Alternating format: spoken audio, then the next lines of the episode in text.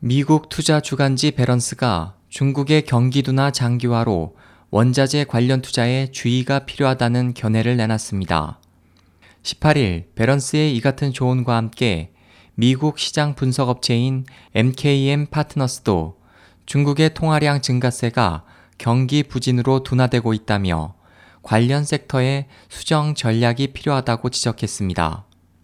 지난달 중국의 통화 증가율이 사상 최저를 기록한 가운데 마이클 다르다 MKM 파트너스 수석 이코노미스트는 중국의 중앙은행인 인민은행이 지난해부터 적극적인 부양책을 내놓고 있음에도 중국의 통화량 증가세는 둔화되고 있기 때문에 중국 경기 사이클과 상품, 원자재 등 주요 섹터에 대한 보다 신중한 시각이 필요하다고 말했습니다.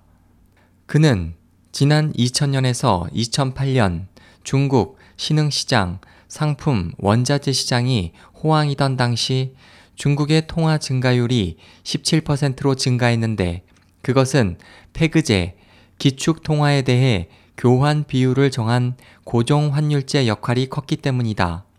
다시 말해 폐그제로 고정된 위안화의 급등을 막기 위해 중국 인민은행이 대규모 외환을 사들였기 때문이라고 주장했습니다.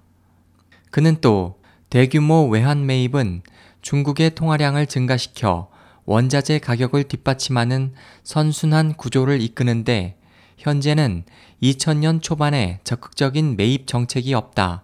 또 현재 인민은행의 정책 효과가 외환 부족을 상쇄하지 못해 통화량 증가 둔화가 불가피하기 때문에 중국의 경기 전망과 원자재 투자에 대한 시각을 보수적으로 제시한다고 강조했습니다.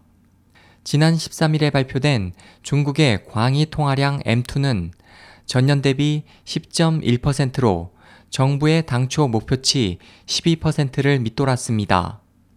이에 따라 중국 인민은행의 부양책이 실물 경제로 유입되고 있지 않다는 지적과 함께 중국 경제 성장이 지속적으로 둔화될 가능성이 높다는 주장이 나오고 있습니다.